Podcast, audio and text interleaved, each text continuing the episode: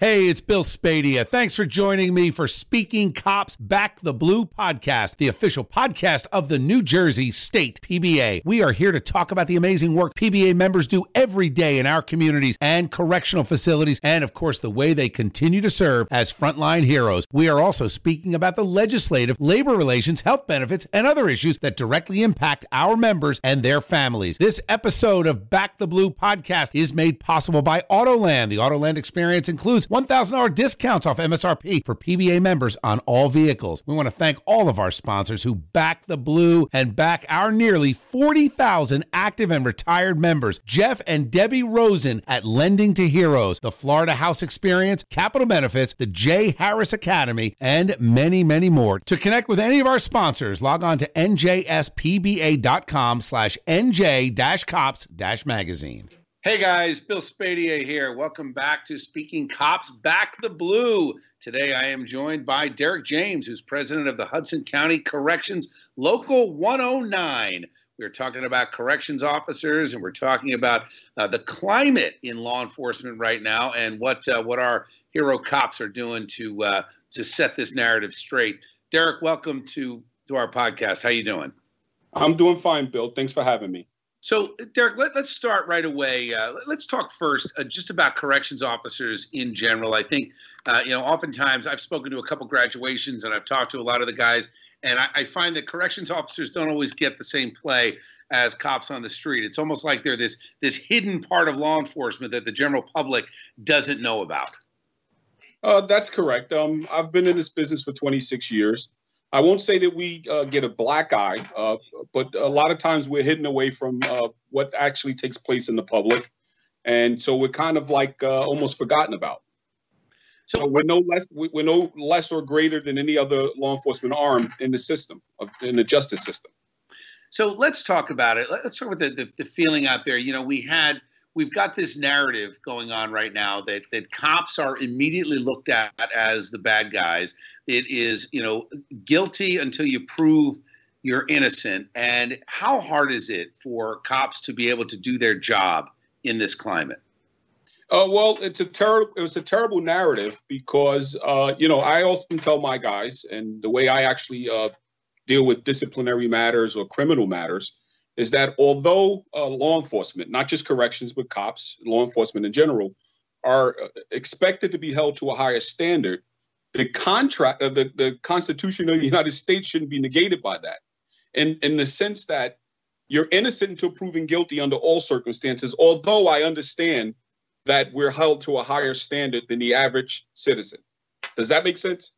Yeah, it, it does. You know, it's interesting you say that. Um, people think that once you take on that job of being a cop, that uh, that because you've got this authority that's built in to stop someone, to check for their license, to stop them from what they may think is a normal activity, to make sure you're keeping the peace, uh, that right away the uh, you know the, your constitutional rights of the cop don't apply, which which I think is outrageous. But let let's talk about this thing. We hear about um, institutional and systemic racism. We hear this narrative over and over again from politicians and a lot of virtue signaling from corporations. But the reality is, uh, it seems to me that for a black cop, it makes it a lot harder. You know, because you get you're almost under a, a different kind of scrutiny just based on the color of your skin. What what what? How has that been for for uh, black and brown police officers? Uh, and you know, in all honesty, um, you know that, and I understand, you know, the question. But I think that the question of racism and how it plays on law enforcement, I think that a lot of times what happens is we're driven by media clearly, and then we're also driven by the narratives being set by the legislative body for, for municipal, for county, for state. And unfortunately, um, you know, I recognize that um, sometimes you have to almost feed the narrative or feed a story to the population, the voting population anyway. Um, I don't hear too many uh, symposiums or, uh, you know, uh, what's what lack of for lack of a better word, I don't hear too much speak or talk mm-hmm. about what's causing uh, the perception of racism uh, within within the law enforcement community. I don't hear too many uh, conversations or lively discussions about that. Um, you know, I'd be a. Point, Eric. I'm sorry. Well, I was going to say that's a great point. They don't talk about that often. I, I, brought up the other day. I've been hammering this point that there, you know, if there's any issue when it comes to race in particular, why is no one talking about? I, I use New York City as the example because it's just so the contrast is so stark, and it's such a it's it's a sad statistic when you see the victims of homicide and manslaughter in New York City. 88% of those victims are black or brown Americans. And 92% of the suspects are black or brown Americans. And it's like no one talks about the fact that cops are called into these situations all the time, and then you, as, especially as a corrections officer, you're dealing with those uh, those perps that get arrested, that are either they're they're waiting trial or they've been convicted and they're serving their sentence.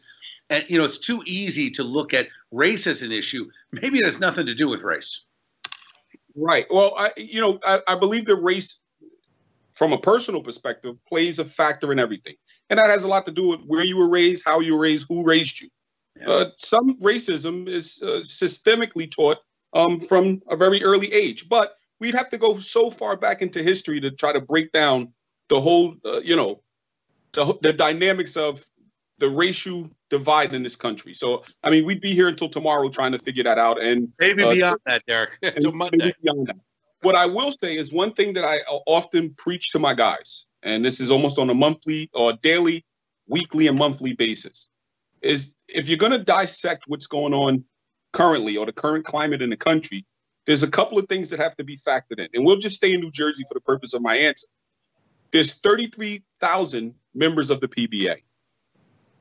If 1% of that 33,000 uh, members are bad or evil and uh, evil spirited or evil have evil intent or even racist intent. One percent of thirty-three thousand. We know the answer to that already. That's too many bad cops. That to the public, that looks like we're the the the balance of us are all evil doers, and that's not true. You have to if you break down the math and you said one percent of thirty-three thousand. To most normal people, that would still that number would still be too high. So you know you have to almost parse it out and, and, and almost ignore the headlines and start looking at the percentage. The other thing I just like to add is, and this is something else I preach to my guys in law enforcement. There's really no such, and I, I know this is a, a, a statement I'm going to make next is controversial, but there's not really, there's no such thing to Derek as a bad cop. There's good guys doing bad things because we also represent a segment of the community of the populace who can actually pass a background check, go to the academy, pass a psychological exam, and go through all of the things that are required to to to have this extraordinary power that's not bestowed on the general uh, population. We represent a small group of people to protect and serve. Not everybody can do that. The same thing applies to the firefighters. Not everyone can pass the initial test to get into the fire department and then maintain that level of readiness to go out and uh, take on the assignments uh, that they're tasked with. Derrik, what incredible perspective that is. Before we continue, I just want to thank um, our sponsors. Uh, you know, I say this often that it's so important. I, I, do it on my radio show in the morning. We talk about New Jersey small business and especially those businesses that back the blue. And uh, I know the New Jersey State PBA wants to thank Lending to Heroes, the preferred lender of the New Jersey State PBA, Capital Benefits, exclusive providers of life insurance and disability insurance to New Jersey State PBA members, and FHE Health, an exclusive partner of the NJS PBA providing substance abuse, addiction, mental health, and PTSD care. Uh, we want to thank all of them. Remember, if you're listening now, you uh, you first want to subscribe to this podcast so you never miss an episode. Plus, you want to go to the website njspba.com slash nj-cops-magazine and check out all the sponsors that back the blue. Uh, Derrik, I'll tell you, you know, in all the conversations I've had with police officers – over the years, I, have been doing hashtag Blue Friday on my radio show since December 2015. And all these years, no one has actually put it exactly the way you just put it. And I really appreciate it that cops are already self selected into this elite group because of all of the stuff you have to pass, how clean you got to come out. So that your statement shouldn't be controversial. I know it is, but it's it's good people doing bad things not bad cops. I, I love that. That is uh, that's a message I really want to help get out there. I think more people need to hear that message. Okay. You know, it's it's it's it's important. And let me ask you, when what do you want to say to your members? Uh, so I, you know, ironically, I just had a, a meeting yesterday uh, with uh, with 109 and 109A, and of course, we're coming out of COVID 19. Um, so the social distancing is still in place, but we were able to um, do an in-person meeting because we found a place suitable to uh, make that happen. And you, you know, most importantly, um, I don't get into the weeds with the current protesting that's going on around the country. I recognize it's a real issue. But what I say to not only my members, but to all of my brothers and sisters in the New Jersey State PBA is that our actions definitely matter because right, wrong, or indifferent. And again, I'm not the jury on the current case that's causing all the protesting around the, uh, the George Floyd the George Floyd case. However, your actions, our actions, my actions, has the potential to place 33,000 law enforcement law enforcement officers around the state in peril and danger. And I don't convict. I don't. I'm not the judge and jury on that case but our actions clearly matter because at this point, for 33,000 at least, and I'm speaking in particular about my brothers and sisters in the state PBA and every every local that's part of the state PA, state PBA, that as until we can figure this out, it now places our heads on the swivel, the swivel, the the the the, the danger or lack the, the danger of our families it places us in peril until this gets sorted out because we've gone from being the blue line that most municipalities around the state of New Jersey proudly painted through, mm-hmm. throughout main streets from from Mahwah to Cape May. They're now removing them because of the stain of one thing that happened with one law enforcement officer. And it places us all in danger. Anyone that wears the uniform is currently in a state of uncertainty because we've now, that one item has turned the entire populace who loved and respected us as heroes. And uh, many of them still do. But now there's a segment of people out there who are anti police, anti law and order. And it's all because of this one thing. And again, I don't say that the, the officer uh, in the George Floyd case is innocent or guilty, but our actions matter. I don't know if the use of force was justified or unjustified. I'm not the judge and jury there. I'm entitled to a personal opinion, which I won't give.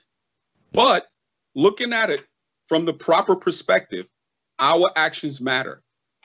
And it has consequences, not just on your department, not just on your local, but on the on the 300 locals throughout the state of New Jersey, be it uh, FOP, PBA, or unaffiliated. Anybody in law enforcement, all the way down to the school security guard, is now in a different state of awareness because of the actions of one person. So, to the delegates, presidents around the state of New Jersey, I, I preach this to my members constantly. Your actions, you have to be cognizant of the actions you take and the force that you use or lack thereof, because it does matter.